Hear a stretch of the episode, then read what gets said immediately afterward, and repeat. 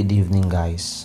I welcome you to another podcast series entitled Thirst Day Quenching Your Thirst for Jesus.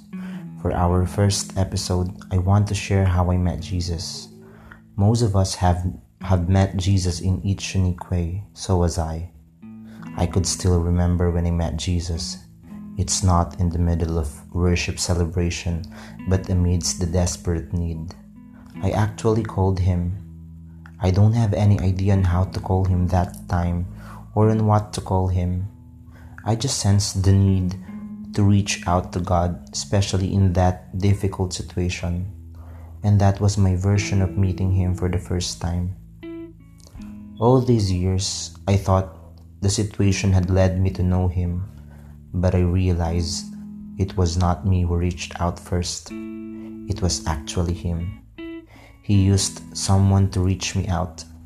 Maybe we have the same experience or belief that we called to God first, but the truth is, He is always the first one who calls.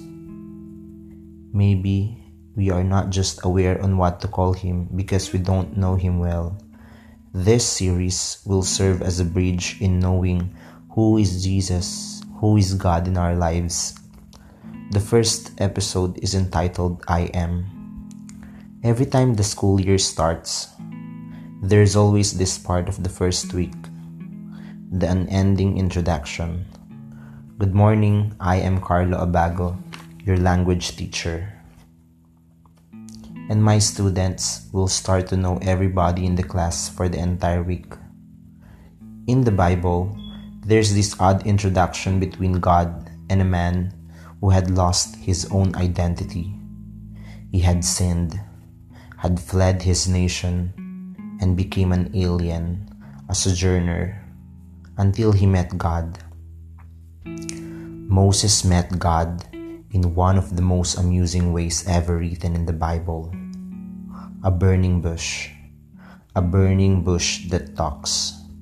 And that's where God called Moses. But just like every first timer, Moses didn't know on what to call God. And he just answered, Here I am.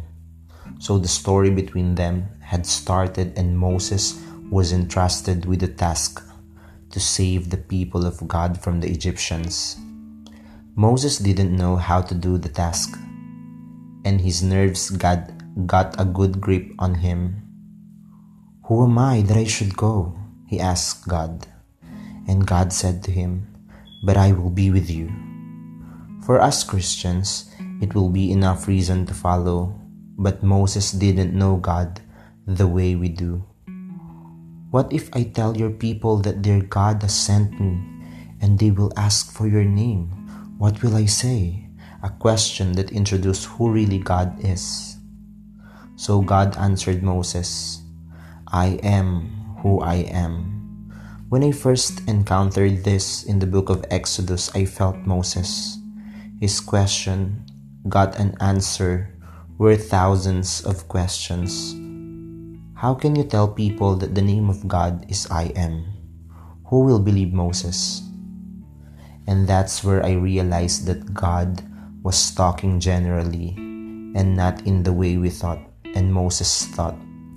It was actually an introduction to his immense greatness, his no limitation characteristics, and his timeless supremacy. If my voice has reached has reached you and you are looking for a drop of sign to quench your thirst, to quench your thirst to know God, He is the I am of everyone and I am of everything. When you are sick, God says, I am your healer. When you're in need, He says, I am your provider. Amidst your anxiety and depression, I am your peace. And when everything fails, He says, I am your victory. This Thursday, I want you to submerge yourself in prayer, meditating who God is in your life. And when He calls you, I know I know you are ready to say, Here I am, God. Good night, and God bless us all.